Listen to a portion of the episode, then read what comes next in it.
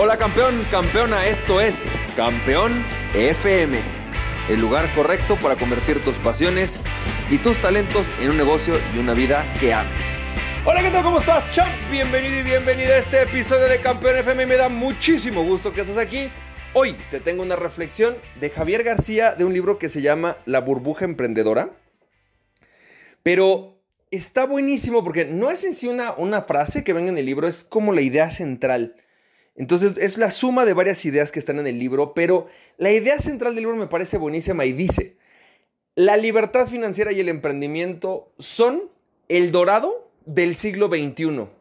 ¿Qué significa esto? Fíjate, en el siglo XVI, por ahí de los años 1520, 1518, 1530, etc., en España empezaron a crear este mito de que en América había una ciudad pavimentada de oro con los edificios de oro, casi casi que ventanas de oro, techos de oro, ¿no? Cloacas de oro. Básicamente una ciudad llamada El Dorado, donde todo estaba hecho de oro. Entonces los conquistadores, cuando venían a América, ellos se trepaban en una carabela, el vehículo era llegar a una, tomar una carabela, llegar a América con la intención de encontrarlo. Cuando llegaron aquí a México, llegaron a las playas de, Veracruz, ¿no? Este, y bueno, llegaron primero a todo, pero después llegaron a Veracruz. Y entonces ellos preguntaban, ¿dónde está esta gran ciudad? No, pues los aztecas. Y entonces ellos iban con la intención de encontrar esta ciudad de oro, esta ciudad pavimentada de oro. Y cuando se dieron cuenta que no era aquí, pues dijeron, bueno, entonces ¿dónde es? Y empezaron a buscar y a buscar y a buscar.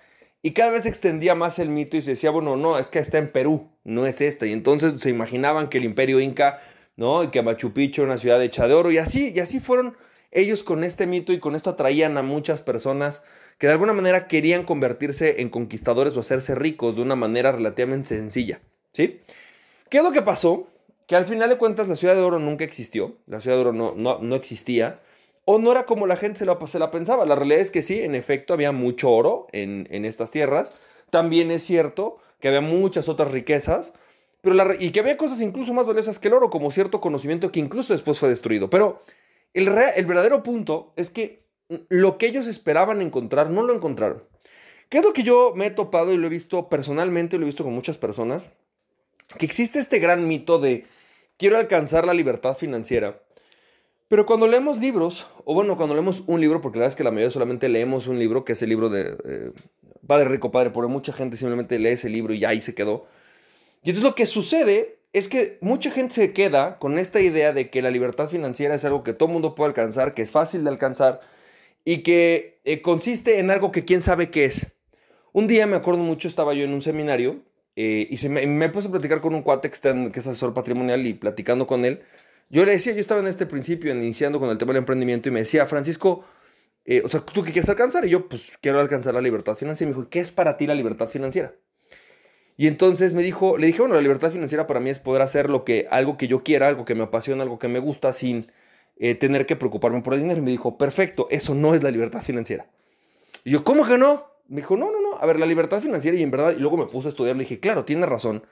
La libertad financiera esencialmente consiste en una de las cinco libertades. Hay cinco libertades que los seres humanos buscamos o ansiamos, que son libertad espiritual, libertad creativa, libertad emocional, libertad de asociación, o su lema también es socioespacial, y la libertad financiera. Entonces, ¿qué es? Y cada una de ellas es diferente y aunque se nutren entre ellas, la realidad es que cada una de esas libertades pues son diferentes o son conceptualmente distintas. Me dice, a ver, la libertad financiera consiste esencialmente en que tú puedas sostener tu nivel de vida o tu estilo de vida actual sin necesidad de trabajar. Básicamente consiste en eso. Entonces, por ejemplo, muchas personas alcanzan la libertad financiera sin saberlo, son libres financieramente sin saberlo. Por ejemplo, si una persona a los 60 años se jubila, ¿sí? Se pensiona, sus hijos ya se fueron de la casa o a lo mejor nunca tuvo hijos, se vive en un pequeño departamento, eh, a lo mejor está con su pareja y los dos se jubilan y tienen una pensión y vamos a pensar que con esas pensiones van, ganan, no sé, 3 mil dólares mensuales. Estoy inventándome ahorita un número, ¿ok? Entre las pensiones, su aforo y tal. Y ellos para vivir necesitan mil dólares. En realidad ellos ya alcanzaron y superaron su nivel de libertad financiera. Ya, ya lo tienen superadísimo.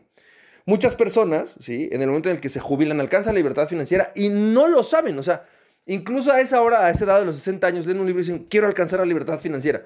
Pero la realidad es que ya tienen la capacidad de mantener su, estado, su estilo de vida sin trabajar. Entonces me dijo, realmente, eh, pues estábamos platicando, y dije, ah, como mi abuelo, y me a ver, cuéntame. Y sí, en efecto, pues mi abuelo, a ver, llegó a los, creo que 60 años, y a los 60 años el señor, pues llegó un día y dijo, bueno, me voy a jubilar, pidió su jubilación, se retiró, y pues eso podría ser, o llamarse libertad financiera. Me dice, exactamente, mucha gente puede alcanzar la libertad, o sea, entendemos eso como libertad financiera. Y no quiere decir que no cualquiera persona lo pueda alcanzar, de hecho, la mayoría de las personas deberían de poder alcanzarla en algún momento de su vida. Ya puede ser porque tengan un sistema de pensiones, ya puede ser porque tengan un afore, ya puede ser porque simplemente se pongan a hacer cierto tipo de ahorros y en algún momento eh, eso lo pongan en inversiones y esas inversiones le estén pagando. Y si realmente la libertad financiera no es lo que todo el mundo espera. Ahora, la realidad es que por el otro lado, si quieres alcanzar una libertad financiera relativamente joven, me dijo, ¿tú sabes cuánto necesitas? Y yo me quedé así como, va, pues no, no tengo mucha idea, güey. La verdad es que nunca me había puesto a pensarlo. me dijo, mira, Imagínate que tú ahorita que quieras vivir solamente de inversiones, ¿ok? No, que no fuera a través de pensiones o de afores, que también las afores son un tipo de inversión, pero bueno. No, quizás simplemente hacer esto eh, de una forma. Si imagínate que tú ahorita quisieras poner cuánto requieres para poder alcanzar la libertad financiera, para poder sostenerte. Vamos a pensar que una persona en México quiera vivir con un estilo de vida de 50 mil pesos mensuales, ¿va? ¿Te parece que son 2.500 dólares en México? ¿Va? Sí, perfecto. Bueno, pues para que una persona reciba eso en rentas, debe de tener aproximadamente invertido 18 millones de pesos. Es más o menos el equivalente. No es un millón de dólares, está entre los 500 mil y el millón de dólares. 500 mil dólares y millón de dólares. Más o menos si tú pones eso en una inversión que tenga cierta estabilidad, cierta regularidad, pues con eso alcanzas la libertad financiera. Entonces me acuerdo mucho que en ese momento yo le dije, bueno, ¿y por qué me hizo esto? Me dijo, porque yo lo que me, me he sentado a analizar con la gente que está haciendo su planeación patrimonial y todo esto, es que la mayoría te dicen yo quiero alcanzar la libertad financiera, pero no saben ni cuánto es la libertad financiera, no saben qué costo tiene y tampoco se han puesto a pensar cuáles son los vehículos para llegar a ella. La realidad es que la mayoría de las personas, me dijo en ese momento, te vas a dar cuenta que la mayoría de las personas en realidad no quieren la libertad financiera, quieren algo más. En aquel momento él no tenía claro este concepto, nunca me ha dicho el tema de libertad em, creativa y eso, pero me quedé muy pensando en eso y dije, bueno, entonces, ¿qué es lo que realmente las personas buscamos? ¿Qué es, ¿Qué es lo que realmente queremos? ¿Qué es lo que muchos realmente ansiamos? Y lo que me di cuenta es que en este siglo XXI, ¿sí? Hoy hay muchísima gente que está ansiando un, un, llegar a un destino, ¿no? Este El Dorado, esta libertad financiera. Y el vehículo más adecuado para llegar a ella no necesariamente es el emprendimiento, no porque el emprendimiento no sea adecuado, sino porque si tú, por ejemplo, escuchas a T. Harvecker, él mismo te dice, si tú quieres ingresos pasivos, generar un negocio no es el camino más fácil para generar un ingreso pasivo. Lo dice T. Harvecker, ¿no? Este, en, en, varios de sus seminarios habla de este tema. Entonces, si no es eso, ¿qué es lo que necesitamos? Lo que yo he descubierto es que la mayoría de las personas con las que yo trabajo, incluyéndome a mí, lo que buscamos no es una libertad financiera. Es decir, no es que la gente quiera decir, bueno, quiero tener dinero para mi jubilación. Que si lo vieras de esta manera, realmente eso es lo que es la libertad financiera. Es quiero tener dinero para mi jubilado, me quiero jubilar. Ok, si tú quieres jubilarte, eso es libertad financiera. Pero si realmente lo que buscas no es jubilarte, sino otra cosa, tienes que ponerle otro nombre porque no es eso. Y el gran riesgo que tienes hoy día es que si tú piensas que eso se llama libertad financiera, vas a empezar a buscar libros de libertad financiera. Y lo que te van a recomendar los libros de libertad financiera generalmente va a ser, reduce tus gastos para que tengas un porcentaje de ahorro Pon tu dinero en algún tipo de inversión que sea estable, pero que pague ingresos pasivos. Por ejemplo, puede ser una FORE, puede ser cierto tipo de inversiones, puede ser un tipo, una inversión inmobiliaria.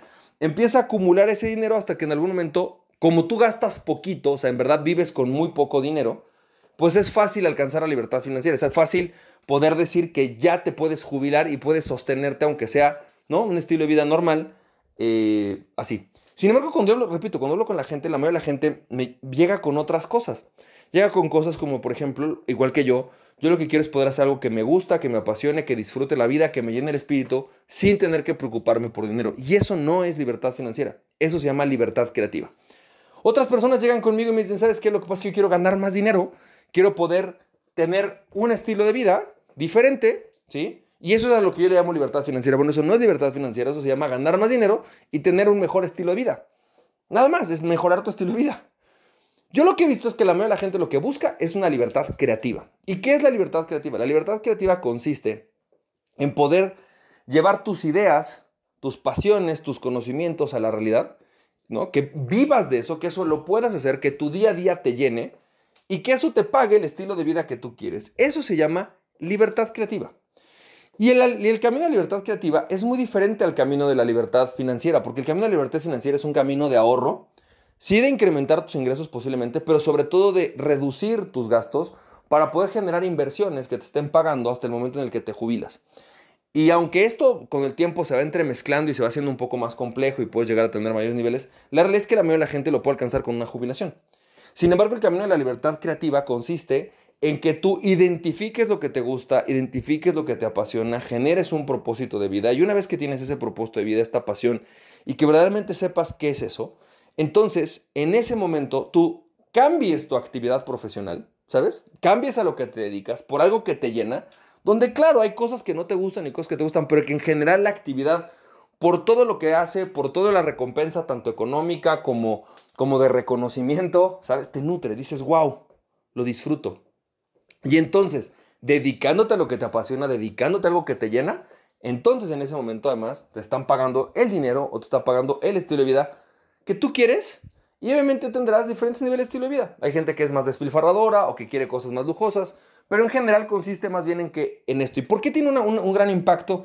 Y de hecho, ¿por qué si tú alcanzas la libertad creativa y por qué si vives un proceso de libertad creativa es más factible que alcances la libertad financiera? Es decir, que además tengas para jubilarte. Resulta que cuando una persona es feliz, su nivel de consumo es menor. Es decir, las personas felices requieren menos cosas externas para ser felices. Dejan de necesitar un BMW para sentirse tan felices. Pueden irse de vacaciones y no necesitan llegar al mejor hotel. Pueden llegar a un hotel decente y no tienen problema. Dejan de requerir una marca para ser felices y no porque las marcas estén mal. Hay personas que le asignan un valor a una marca y de forma consciente, por ejemplo, yo una vez conocí a una chava que así lo hacía con bolsas Louis Vuitton, deciden comprarlas, pero la mayoría de las personas compran cosas de marca o compran cosas caras o requieren demasiados gastos, esencialmente para llenar ¿sí? el que el resto de su vida, el resto de sus días, no están tan felices. Mucha gente, si tú mides su nivel de estrés, está extremadamente estresada y la forma en la que desahoga su estrés es el fin de semana irse a un restaurante caro. Es como, tanto estrés, aunque sea que valga la pena y que me pueda pagar un restaurante caro. Pero cuando tú vives en una vida en la que estás satisfecho, en la que tienes menos estrés, en la que disfrutas lo que tienes, en la que disfrutas el dinero que tienes, puedes ir a una taquería de la esquina y aún así disfrutarlo y gozarlo y no tienes el, menor problema. ¿Qué es lo que sucede? Que cuando una persona es, es libre creativamente, entonces gasta menos, necesita menos dinero, pero gana más. Y ese sobrante fácilmente lo puedes reinvertir y con esto puedes comprar una propiedad, o con esto puedes invertirlo en la bolsa, o con eso puedes invertirlo en algún tipo de afores, si es lo que quisieras. Entonces fíjate lo poderoso. Lo que me he dado cuenta es que cuando todas las personas, cuando yo me siento con, contigo con, o con las demás personas, les digo, a ver, es que lo que tú quieres es libertad creativa y esta es la forma en la que lo logras, me he dado cuenta que en menos de un año una persona alcanza la libertad creativa. Una persona en menos de un año se está dedicando a lo que le apasiona, gana suficientemente bien como para darse un estilo de vida donde dice, la verdad estoy feliz con mi estilo de vida, me gusta, lo disfruto y además tiene suficiente tiempo, dinero, esfuerzo, este, ganas, gustos, como para decir, ¿sabes qué? Y me doy un pequeño ahorrito. Así que simplemente quería compartirte esto para que evites caer en, la falsa promesa de lo que muchos sentimos, creemos o pensamos que es la libertad financiera. Yo siempre les he dicho que yo soy un detractor de Robert Kiyosaki, pero no por Robert Kiyosaki, sino por cómo la gente entiende, y en un momento yo entendí a Robert Kiyosaki. Robert Kiyosaki dice cosas maravillosas, muy buenas, pero si te lo dijera así, mira, yo lo que quiero es enseñarte a que te jubiles, ¿sabes? A que, a que tú puedas jubilarte, quizás sería menos sexy. Pero mucha gente piensa que este movimiento de libertad financiera realmente consiste en ser más feliz y no es cierto, simplemente consiste en poderte jubilar. El movimiento de libertad creativa, el que tú te dediques a lo que te apasiona y te llene, te va a hacer más feliz. Te va a dar un mayor grado de satisfacción y un menor grado de estrés. Espero que esto te haya servido. Te mando un fuerte abrazo y te recuerdo a aquella persona que se conoce a sí mismo es invencible, conócete a ti mismo y nada ni nadie podrá tenerte en tu pasión, champ. Si te sirvió este podcast, puedes compartirlo con dos personas a quien tú creas que realmente esto les puede servir. Recuerda, mi nombre es Francisco Campoy, me puedes seguir en www.franciscocampoy.com.